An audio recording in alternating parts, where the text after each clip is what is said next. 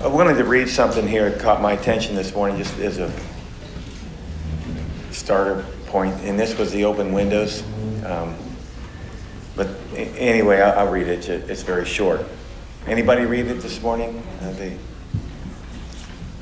hidden power of God. It's a good perspective. It, and in the end, it describes, there's two different uh, passages in the Gospel that describes the same event, Eh, eh, but it's, their de- description is different, different perspective. He says here, when they looked up, they were amazed that the stone was already rolled back, for it was very large, and they were utterly amazed. Now that's in Mark 16. And he says, When the Lord moves for his own son's sake, it has those interests governing. And when those interests have brought us into such a relationship with him that we can say, and that's the purpose, that's the goal, for the interests of Christ to so govern us, to bring us to a relationship, that we say there is no stone so big to be removed, no problem so great for solving, no difficulty so intense but the Lord will do what is necessary for his son's sake. And when we have come into such a position like that, the Lord is free to do a lot of things very quietly. Very quiet. That, emphasizing that. Just the way he moves when you and I connect and fully surrender and fully offer, right? He's free to do according to his purpose. Yeah, and, and we say they just happen. Ah, but they have been the objects of the exercise of the exceeding great power. In other words, things moved out of the way, obstacles, they just move out of the way. There was a great earthquake. That was described the same event, and that's in Matthew 28. You can do your homework later. But here, in this aspect of the situation, it does not seem to be an earthquake at all. Talking about when the stone was rolled away, right? One reference here describes it as just it, it just was moved out of the way and they were amazed. Same reference, same event in Matthew describes it. There was an earthquake. And that really is the way God, God can move. He, he, he, can, he can move and remove an obstacle with a big event that's very obvious, or he can do it quietly. And I think probably most of the time, he does not need an earthquake to move the stone out. He just, he can just move it anyway. Sometimes he may bring us into the presence of his work, of the working of his power that is manifestly terrific, but not often, and certainly not always. For faith is more like this there is such power at work as to make possible the setting aside of the obstacle very quietly so that we afterwards wonder, and they were amazed. And the angel said, Be not amazed. It is good to have amazement, but let us recognize that a certain amount of our amazement is because we have not sufficient faith. Anyway, I just thought, like, are there any obstacles too great? How are the obstacles moved out of the way? Well, they moved out of the way today as we open our hearts to whatever God has for us. We don't know, but that's just that's uh, open our hearts really to his plan and purpose for this service. That's what's before us presently. Yes, you would go before him, Lord, give him the anointing that he needs to minister. We do look to you, Lord, for to, to clear the, the river, the obstacle. In Jesus' name, amen. Let's gather.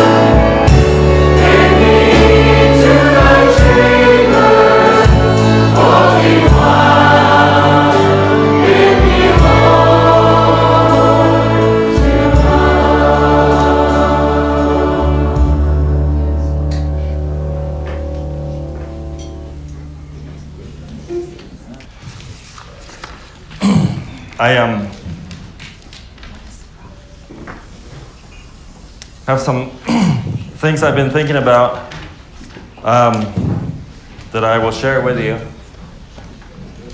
Yeah, it's kind of hard to share what you haven't been thinking about. uh, I um, it's it's uh, I hate it when people say this, so I probably should just not say it. Probably more for me. Um, you know, I've had those thoughts when people say that to say, well, then let's just go ahead and keep that for yourself. It's kind of hard to explain to Richard as to why I stayed home to say these things to myself today. Um, but um, um, been driving back and forth to Fairbanks uh, quite a bit lately, and it gives me a lot of time to pray and think. I'm not a big person to look, big person I am that um, don't listen to music and you know a ton of that. Back in the days of tapes, I loved listening to tapes. Um, I could try to figure out how to do the iPhone thing now. Sure, I have some of that too, but um, you use the time to pray and meditate and argue. Um, get answers for all of you. Um, but um, um, been feeling uh, the uh, how the Lord is personal with all of us, uh, and how He wants to be um, more personal uh, when He speaks to us. Richard was talking about sometimes he he'll use an earthquake to remove a, a stone, um, but sometimes he is just the quietness of his voice that uh, speaks more to us than, than anything else we could get. And sometimes it's in our silence, really, that we can um, absorb more of what God is doing in our midst because there is a lot of noise. There's a lot that is happening all around us. And sometimes uh, just taking time to quiet yourself and, um, and uh, observe um, what God is doing. Uh, it's, uh, it's, it's, it's an important thing to do um, so that you don't get carried away with everything that is happening uh, internally and corporately and in our jobs and everywhere that we find ourselves. There's just so much, so much that happens and so much that goes on. And God's voice um, and His guidance is always there for us uh, in the midst of all that. And sometimes we miss that um, because of uh, all the noise around you. and um, anyway, um, I was gonna get right to it. I hope not to be very long. Um, another thing that don't like it. John 21. Um, if we could go there. Pretty familiar scripture, but I've been meditating on that quite a bit. um, in, in this uh, story, Jesus, uh, we're all familiar with it because Jesus is talking to, to his disciples and asking Peter if he loves them. Right? We all remember that when he asked them that three times, and Peter was getting a little bit annoyed with him because he kept asking him the same question and saying, If you do love me, then feed my sheep. And, um, um, you know, and, uh, that, that whole scene happens. And then in verse um, 18, right after that, when Peter says, Lord, you know that I love you. And, and Jesus says, Feed my sheep, Peter. And it, it seems to me obvious that if you love the Lord and you're going to feed his people, this is what needs to happen in your life. And it's right here where it says, Verily, verily, I say unto thee, when thou was young, thou would girdest thyself, and walkest whither thou wouldest. But when thou shalt be old, thou shalt stretch forth thy hand, and another shall gird thee, and carry thee whither thou, whither, whither thou wouldest not. And the only way, you know, it, it seems opposite to what this world is telling you. If, if you're going to feed someone, if you're going to help someone, you need to go and get, do something of yourself. Be something, get an education, get a good job, get a big ministry, get, you know, get things going. And Jesus tells Peter, if you're going to feed my people, you're not going to be able to know. You're going to let someone else gird you and take you to places where you wouldn't otherwise have gone yourself. And um, then um, says, This spake he signifying by what death he should glorify God. And when he had spoken this, he said unto him, Follow me. Follow me. And leaders don't follow. you know, we're taught to be something, do something, make something of yourself. We tell our children, you know, we want to help you better your future. Um, and I, am not, I'm not preaching against those things. I'm, I'm talking about the heart. I hope you, you understand. Uh, um, and this is what I'm saying, this has been personal to me. Because uh, it's, it's in all of our minds, it's ingrained in us from the time you were born to figure things out, to find a way to make something. And Jesus tells Peter, if you're going to be a real service to me, you're going to learn to follow me. And, um, you know, if you get nothing else out of this morning, that's going to be my main theme. And I appreciated this last song that we were singing this morning uh, because it's right along uh, with what I've been thinking. Um, you know, when you're young, and this is not just talking about age, I think this is talking about our walk with God. As we're maturing with him, with him, we are learning that we don't know how to lead. We don't know how to go out. You know, the thing that God loved about Solomon was that he said, I don't know how to go out. I don't know how to command. With all the things that you have given me, I'm afraid. You know, that was his, if he would have stayed with that, he probably would have been great. Um, he was great as it was, but it didn't stick to the true purpose of, of what God wanted to do because somewhere in our walk, we figure things out and we figure that we know how to do things.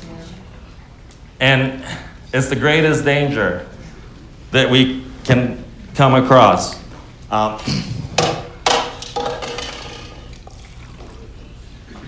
nobody likes to follow.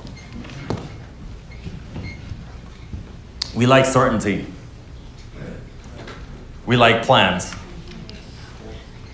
We like to know how our children are going to turn out, how they're going to be. We like to know when we grow old what's going to happen to us, how the future is going to hold, what's it going to be like. One of the biggest, when, when my dad and my mom, my family decided to go to Mexico, to Colombia, there was a lot of uh, disagreement with my dad's siblings mostly because they had they lived in Chihuahua near where Abel's at. That's where they grew up, and they had all kind of moved to the border. And my dad and one of my uncles had moved to the U.S. and were making something of themselves. They had jobs, retirement plan. My dad had built his own house for his family. you know, for where they had come from, those were big, major steps. And, and for my dad to one day tell him, I want to move my family to Colombia. And when they asked where, he said, Well, to, I don't know. Some farm down on the Caqueta River. And what about your family? You know, that's always the leverage. What, what about your family? How are you going to provide for them? Well, I don't know. It didn't help that, you know, weird things had been happening before that, like burning photos, TV. My dad wouldn't sell the TV because he didn't want to if it was evil, why give it to somebody else? So he burned it. He burnt it.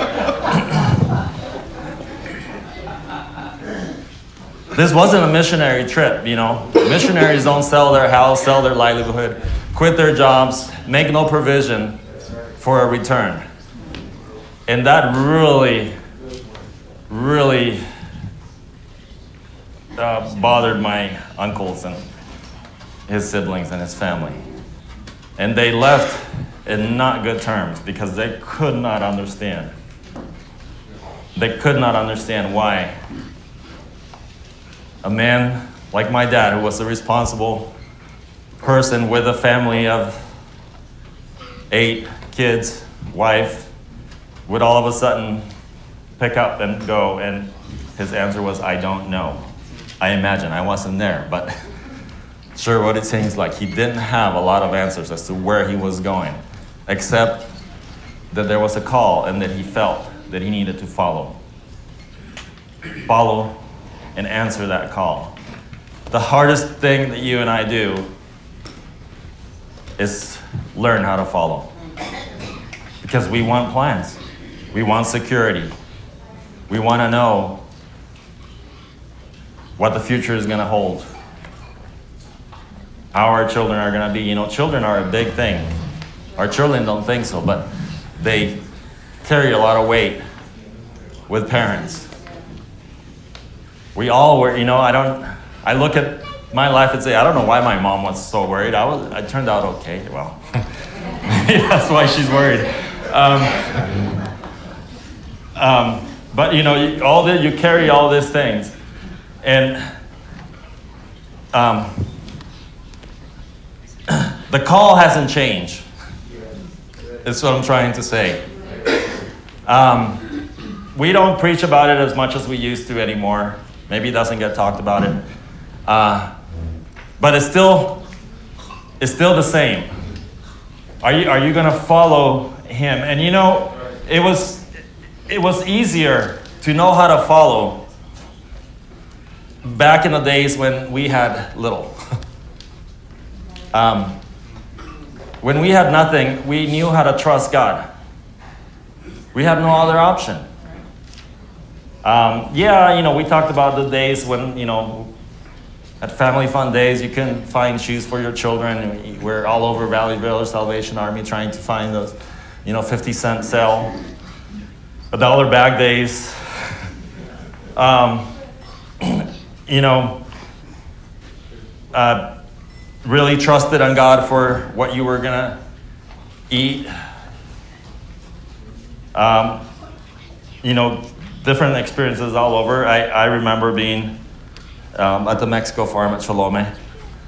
And, you know, this is how parents are thinking for their children. I, back in that day, we had not very much, but we had way more than they did.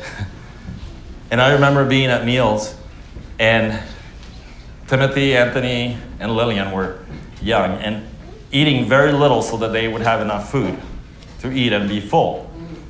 Because they couldn't understand at their age, you know, that they were gonna. I, I figured in four or five days I'll be okay. I'll go get somewhere and get some food. That they they couldn't understand that. And th- these are the sacrifices. You know, these are the things that we're thinking for our kids, for the planning. You know, for what we do. And and, and back then, it was easier to trust that God was making a provision uh, for all of us. Today, that, that is still the same burden of the Spirit. To bring you to a place, to bring me to a place where, regardless of the provision, regardless of all that we have, we know how to follow and how to trust Him fully. That has not changed. And it's, you know, if anything, it's harder because now we have means and ways to, and, and we should, to make plans. You know, God also gave us a, He's the one that, that gives and He's the one that takes away. And He wants us to be wise and, you know, good stewards of what He gives us. So, you know, there's a balance in all this, right? Um, but the heart of it all is are you moving in a way that you're being led by Him and not allowing the circumstances to continue your walk with God, which is good, but not really fully directed and dependent by what He's doing on the inside, inside of all of us. And, and you know, that's, that, that is what I feel uh, that has been going on more than anything. Uh, are we being led? Is our heart being moved by the hand of God? Or is it being moved by our surroundings and the provision? Which I'm thankful for. Not knocking that down.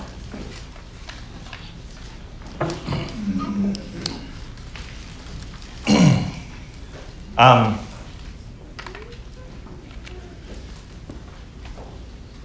I was uh, driving to Fairbanks a few Sundays ago when I was working up there, when I worked the whole week. And I was thinking about Elijah. Um, and I, that, I want to go to Eli, uh, Elijah, 1 Kings 17. Um, well,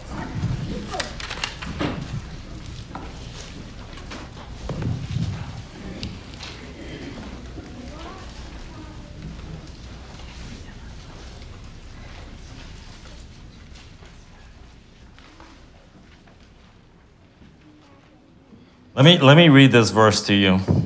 I know you're up there probably, but in, in John 12, 26, Jesus said something important. Oh. okay, something that caught my attention that was important. It says, um, He that loveth his life shall lose it, and he that hated his life in this world shall keep it unto eternal life. Okay, that we read that too fast. And he that hated his life in this world shall keep it unto eternal life. If any man serve me, let him follow me. And where I am, there shall also be, there shall also my servant be. If any man serve me, him will my Father honor. If any man serve me, okay, him will my Father honor. You know, that this thing of serving, a servant is there not to make himself look good. That's not the job of a servant.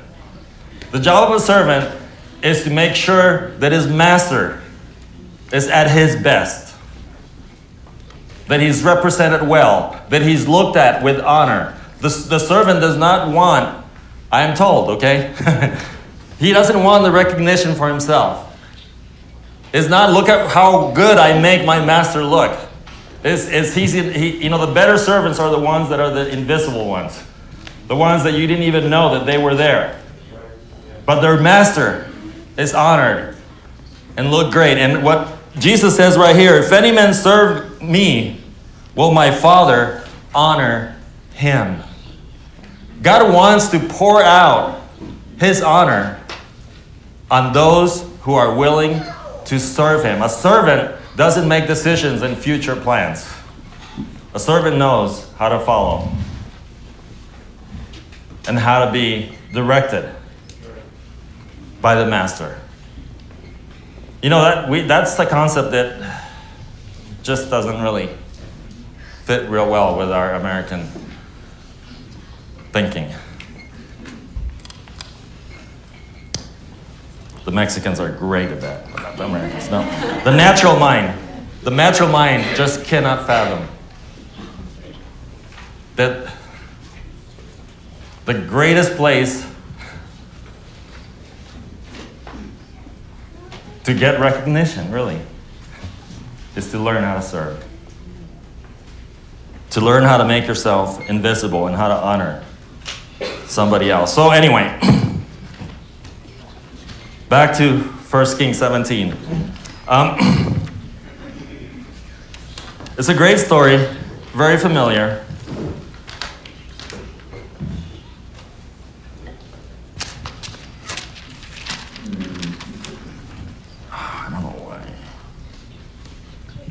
This.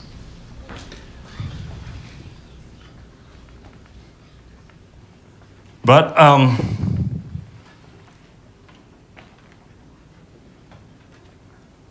Elijah is um, being very. He had a word of the Lord for Ahab, in which, um, in which he told him, you know, that there was going to be no rain. And he didn't give him a timeline. He said, until, until I say so, essentially what he said. There'll be no rain and no water. And, um, and then, you know, obviously God, God was leading Elijah.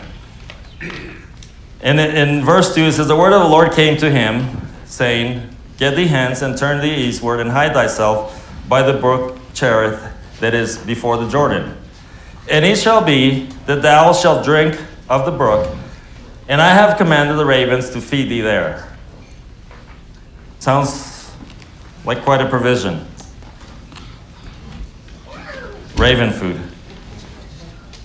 But, uh, but at least he had something I got to fall on, right? He was, he was doing what God wanted him to do. And, and he spoke the word of the Lord, and then he hightailed it um, to a place that where God was going to make a provision for him. Th- Those are tremendous times when God is feeding you, when he's covering you, when he tells you where to go, and you go there, and God is providing. Uh, yeah, I think we've all had those times in our life when we fear that, that, that God is meeting us and, and, and He's being our provider. Um, and, um, and that's tremendous. And then, um, verse uh, 5, it says, So he went and did according unto the word of the Lord, for he went and dwelt by the brook, brook Cherith that is before Jordan.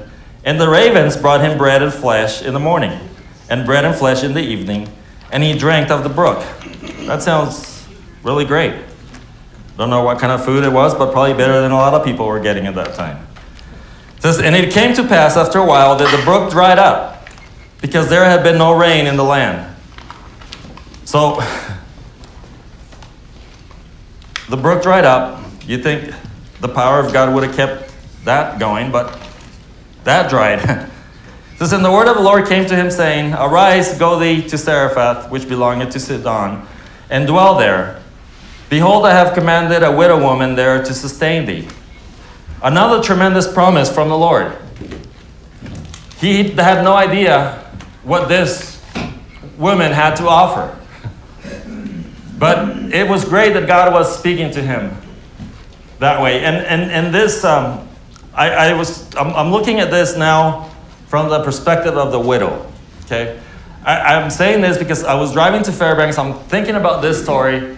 I've been working a lot. I was feeling a little bit, a little bit remiss for not being here and being a part of all the wonderful times you guys had together.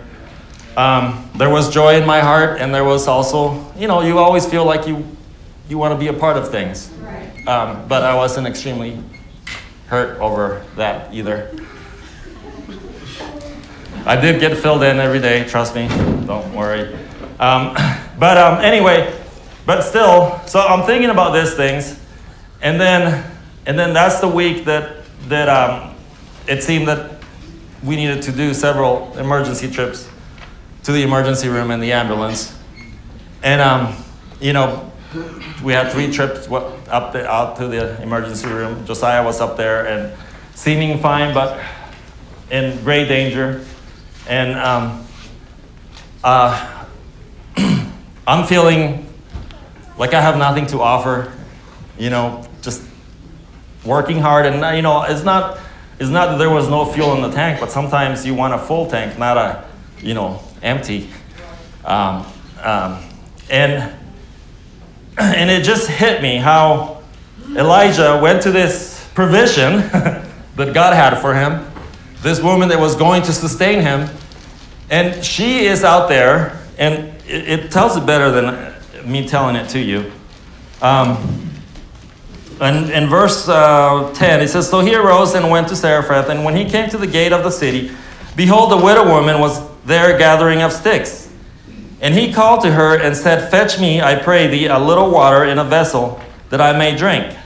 Now remember, there had been a drought this whole time. He was there because his own water source had dried out. So he goes to this widow woman and asks her for water. And surprisingly enough, she didn't have a problem with that. I don't know where she was getting her stuff from, but it seemed that it was just her and her son. And, um, and she was going to fetch it, verse 11. And then he called to her and said, Bring me, I pray thee, a morsel of bread in thine hand. And that's where the rubber meets the road. um, and she said, As the Lord thy God liveth, I have not a cake, but an handful of meal in a barrel, and a little oil in a cruse. And behold, I am gathering two sticks, that I may go in and dress it for me and my son, that we may eat and die.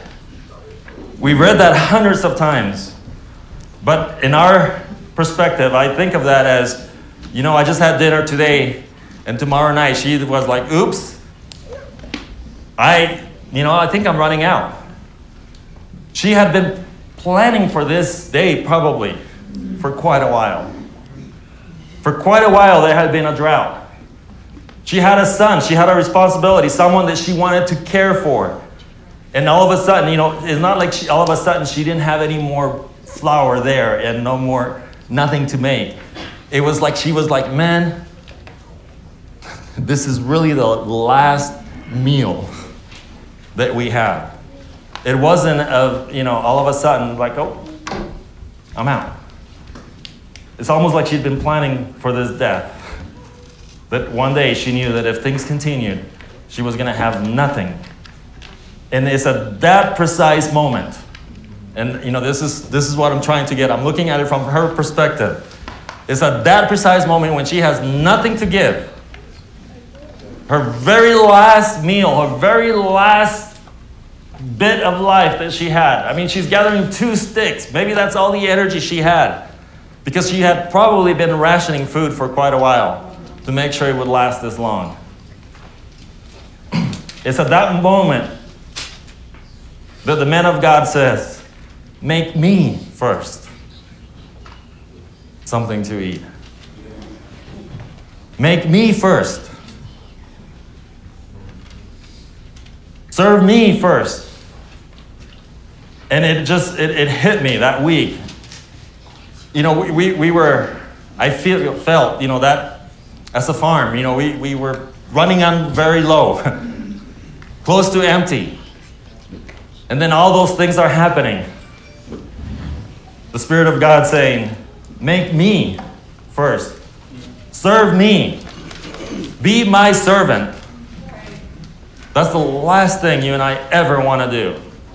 Is when we're, we feel like we're spent, that we're dried, that we have nothing.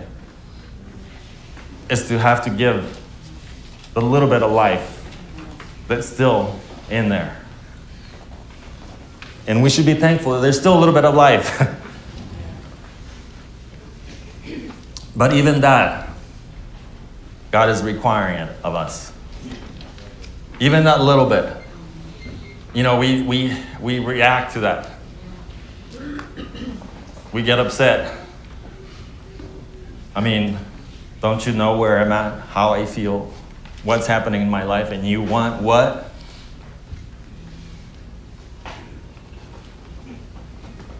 That's what the servant, you know, that's, that, that's how God is. He's, he, he has to bring us to a place Because we, we don't understand servanthood. we don't understand how to honor, how to give glory to another without receiving something in return until you get to a place where you have nothing and then more is required of you.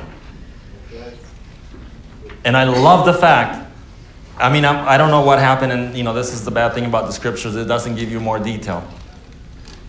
But she went and did that. What happened in between there, I don't know. And you know what? Maybe that's great. Because maybe she had a huge reaction and she had a fit about it. And she said, Who the, do you think you are? I am here with my son. You are a grown man. Why don't you go fix something for yourself? Maybe she had all those reactions. I don't know. I'm adding to it.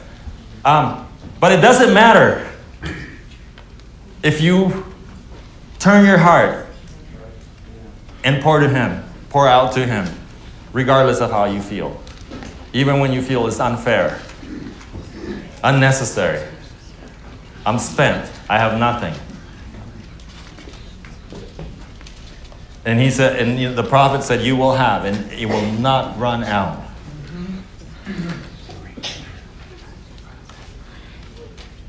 But she had to give when she didn't think she had any more to pour out. That's uh, I, I believe that's, that's God is funneling us, guiding us into a state where, and He's not forcing us. You know, the thing about following is that you, you're being led and that you follow. It's not dragging, it's not pulling, it's willingness to, to allow Him to complete what He has started. and that's why we follow. But we don't get there by our great plans and having this. You know, it's great that, that you know we kind of have a retirement plan in place, kind of thing. You know, kind of thinking that that was back in the day. It's one of the things that made very many people stumble. Now we're walking right into that. But the thing is, it doesn't matter where we come or where we're going if we're being followed by God. And that's the thing that hasn't changed. We're being fo- we're fo- are you following God in your heart, regardless of all the provision, regardless of what's happening here, regardless of what's happening in your heart around you? Are you following Him? You know, and, and God is always, always faithful to make a provision and to know how to lead his people and, and, and walk through the desert. I mean, think about 40 years walking in the wilderness with hundreds of people and children and all that. And God, one way or another, he made a provision for his people. Those, those that will serve him with their whole heart, God will never fail on. And those promises are clear in the Word about the faithfulness of his hand. But it does require a heart that, regardless of the surrounding, regardless of the richness around us, that we still know how to follow him. And in um, Philippians 2, you know, I'll just tell you, uh, Gideon, I was thinking about Gideon. because you know it's, it's such a tremendous story. We, we love the story about Gideon's 300 and destroying the enemy. But you know, when you start to think about how did Gideon really feel during that process, like the, the, we know the end, right? So we're like, wow, that is fabulous, God's hand. You know, but how did Gideon feel? I mean, he already felt like he was the bottom of the totem pole, right? And he already felt like a chicken because he was hiding, trying to mill grain where nobody would expect that he would be. And, you know, we're familiar with that story and everything. But uh, knowing that there were hundreds of thousands of enemies all over them, it seems like they were everywhere. I think it says they were like ants you know, they're, they're just everywhere. And obviously, they were getting into their, their fields and their cities and everything. And so then, you know, he gets this great call. And, and uh, it says there in, in chapter 6 of Judges, it says, Go in this thy might. I have I not sent thee. And that's sometimes all that God gives us. Go in this thy might. I have sent thee. You know, our, our parents, uh, some of you moved to places that you would have never gone only on that word, I have sent thee. You follow that call. You just follow. You were just faithful to that call. And um, but but the trimming down is is not glamorous anymore. You know, having you know the getting the army together. Probably Gideon was like astonished at how many people he was able to gather together. And then God starts trimming. And all of a sudden, it's not so glamorous. It's not such a great call. Not such a great leader. All of a sudden. You know, and then, then he reduces him to 300, and then you start looking at the odds. Whoa, this is not good. And then, as if the odds weren't bad enough, you know, he gets the F 16s and F 22s ready for battle, right? No, he gets an empty pitcher, a trumpet. What was the other thing? A, um, a torch inside the empty pitcher not weapons of warfare. Those aren't the ones that he went into the, the uh, you know the stash to go make sure you get me a pitcher.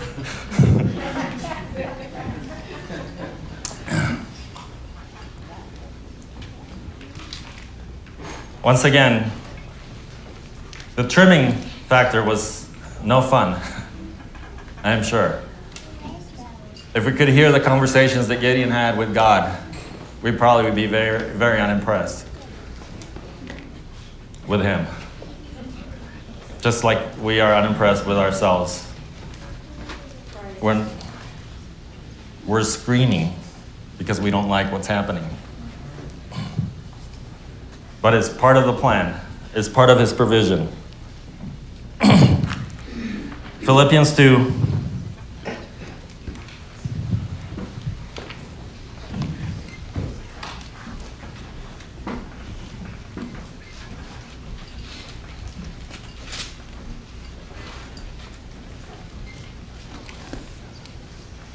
Verse 5.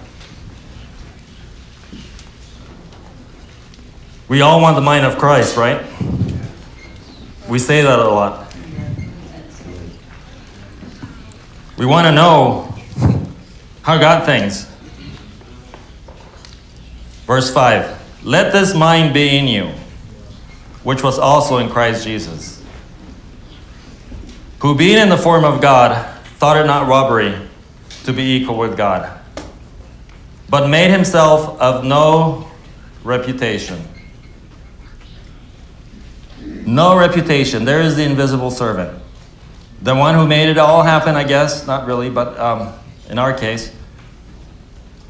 And didn't get any recognition. And took the form upon him, and took upon him the form of a servant, and was made in the likeness of men. Just when you thought you were something. Men's are servants. You know, John Jeffries, a long time ago, preached about this. Um, loved his word. And he talked about this, the word servant here. Um, and uh, he said, uh, it, it uses the word servant here, but in the Greek, it's actually the word slave. Um, and a slave, he, you know, John said, and only the way that John could say it, you know, um, he, he listed the, the five categories of uh, the classes. Um, and, you know, there were, there were the wealthy, there were the rulers, there was um, the governors, the, or the rulers, governors, the whatever. And, you know, there were five of them. And then there was, the bottom was the servants. The very number one stage was the servant. Below that was the slave, the beggar. The servant, he said, could go home at the end of the day and he had been fed. He'd had a place to be. But the beggar didn't have a place to go home to, didn't have a plan for the next day. He didn't, he didn't wake up the next morning and said, Well, at least I have a job today. The servant could do that. he knew where he was going to go the next day. The beggar had nothing. That's what Brother John said. That's the word that was used here. He became a beggar, he emptied himself. And my point is, that's what God is doing in you. Don't feel like you're being cheated. God is, God is helping us where we can't help ourselves, bring us to a place where we have nothing to give. And even when you have that little bit, that's being asked of you too. So, being in the form of a servant, of a beggar, in the likeness of men, that, that's the mind, okay? You do remember that verse. Let this mind be in you, which was also in Christ Jesus. He didn't count that as being wrong, as being evil to allow himself to be emptied, to be a servant. And being found in fashion as a man, he humbled himself and became obedient, even the death of the cross. Then, verse 9 Wherefore, that's a great wherefore, God also hath exalted him and giving him a name which is above every name you know, God does have a plan, and it's not just to bring you to nothing. That's part of the process. That is necessary in order for Him to exalt and to honor, as we read earlier, those who truly serve Him and have a desire to please Him and, and follow Him and go wherever he leads. Let me close in Colossians chapter 12. No. Huh? Some of you are paying attention.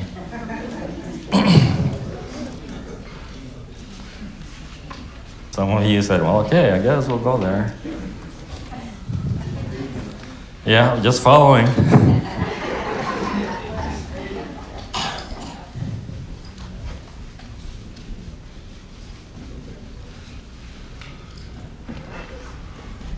Uh,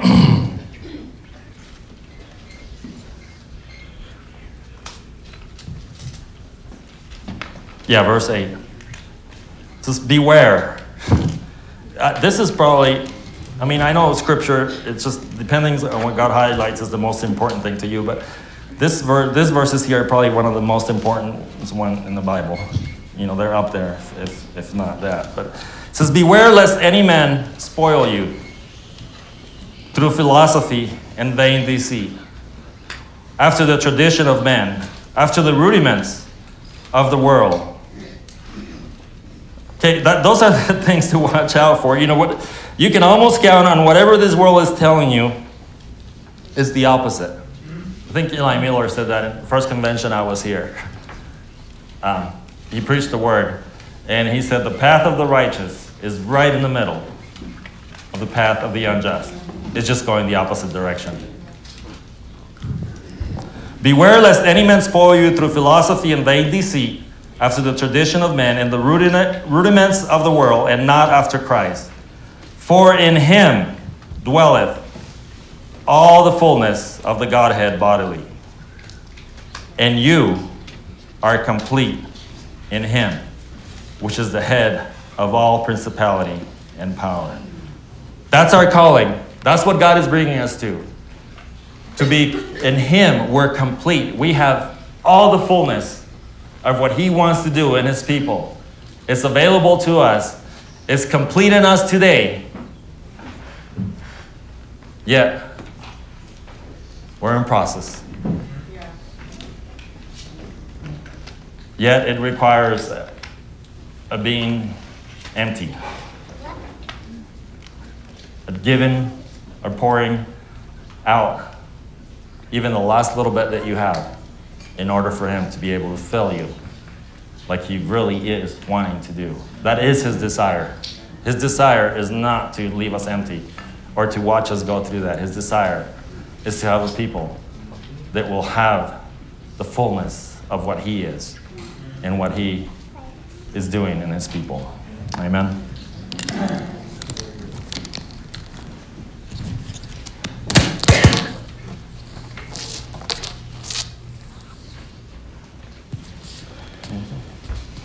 Sorry, hopefully this is, uh. Uh, we've been reading Narnia with Amelia, and we were reading The Horse and His Boy, oh, sorry, the other day, and, um, I took a picture of this one part, and it's just exactly what he was saying, but just thought I would read it. Um, anyway, they've just like gone through the desert and all of that. Um, so they're at they're with the hermit, and it says, um, "The damsel is wounded. Your horses are spent. Rabadash is at this moment finding a ford over the winding arrow. You, if you run now without a moment's rest, you will still be in time to warn King Lune." Shasta's heart fainted at the words, for he felt he had no strength left, and he writhed inside at what seemed the cruelty and unfairness of the demand. He had not yet learned that if you do one good deed, your reward is usually to be set to do another and harder and better one. I just thought tied in.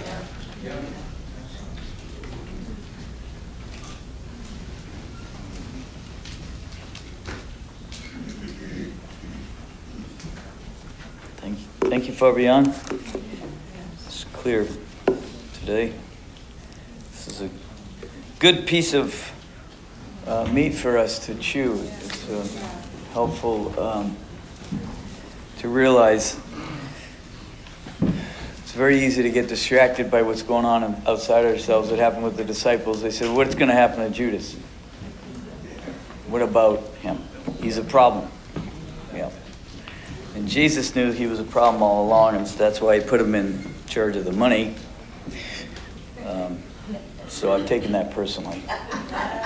Um, but nonetheless, he said, What is that to you? Right? What is that to you? You follow me. The, the, picture in the Bible of the disciples following is curious, and, and it's what a lot of you have done, really, because Jesus said, Come. Uh, come follow me. And it says, straightway they dropped their nets without consideration. And we came up here without a lot of consideration also. Um, and, uh, you know, I appreciate Fabian always, he brings up his father a lot. I, I, I agree. Someone said the other day uh, up here that said God doesn't have any grandchildren, which I totally agree. Um, Nelson's not here because his parents were here. Um, it started out that way, but it, that doesn't hold you. Um, but, you know, and Fabian's not here because of his father, uh, because of what his father did. But, you know, I, I was listening to it and I thought how, how, how beautiful the sacrifice is of those that have gone before us because it doesn't make us go. But when the Lord gets a hold of somebody like Fabian, um, you know, his father's sacrifice is pointed to as confirmation, as encouragement as clarity of vision. You know, we get the, I didn't know his father, but I get the best of his father because of what Fabian has gotten from his father's sacrifice. He didn't get it because his father created it in him, he got it because Father God drew him himself. But he looks upon what his natural father did in sowing himself, and, and that is like an encouragement and confirmation to the, to the road he's on. Uh, so don't, you know, realize, parents, that, that your sacrifice has meaning. It doesn't bring your children, you don't change your children. God does that. But boy, there's a certain standard and picture and confirmation and encouragement to look at, you know. Um, and um, there's an interesting, I'm going to be very quick here, but um, in Genesis 24, um, when Eliezer is sent out to find a wife for Isaac, uh, he has one question, I think it's verse 5. Before he leaves, he says to, you know, Abraham, he said, Look, um, peradventure, which I've always thought that was a funny word, you know, per, peradventure, the woman that I locate uh, doesn't want to follow. I love the word peradventure, but perhaps that could happen. You know, perhaps there might be some resistance to following, to someone leaving their own family, their country, and all that, and going to some place they don't know. And they didn't have photos in those days. Well, what does Isaac look like? Um, you know, um, I don't mean there were perks. She got treasures and things, you know, but. Um, and and uh, Abraham says it. And he says it a couple times. It's referred to a couple times in chapter 24. He says, you know, so peradventure the woman won't follow. And Abraham said, um, uh, if in fact she won't follow, you are in fact clear of the oath. And I thought, what an awful thing that is for us. I'm not. I don't believe. A person. I don't believe you can be unborn again. I'm not talking about that or unbaptized in the Holy Ghost. Um, but I do think you can arrest your growth from what God's intended fullness for you is. Um, Rebecca still could have had a, perhaps a decent born again, baptized in the Spirit life at home. But she perhaps would have missed out on the fullness of what God had called her to. And how, though we forsook our nets in ignorance, now we've been around for a number of years, how more significant it is that every single day you follow and I follow. To really come into really what God's intention was for us as, as uh, calling us out in the first place and bringing us into. John Henson said, he goes, You don't lose.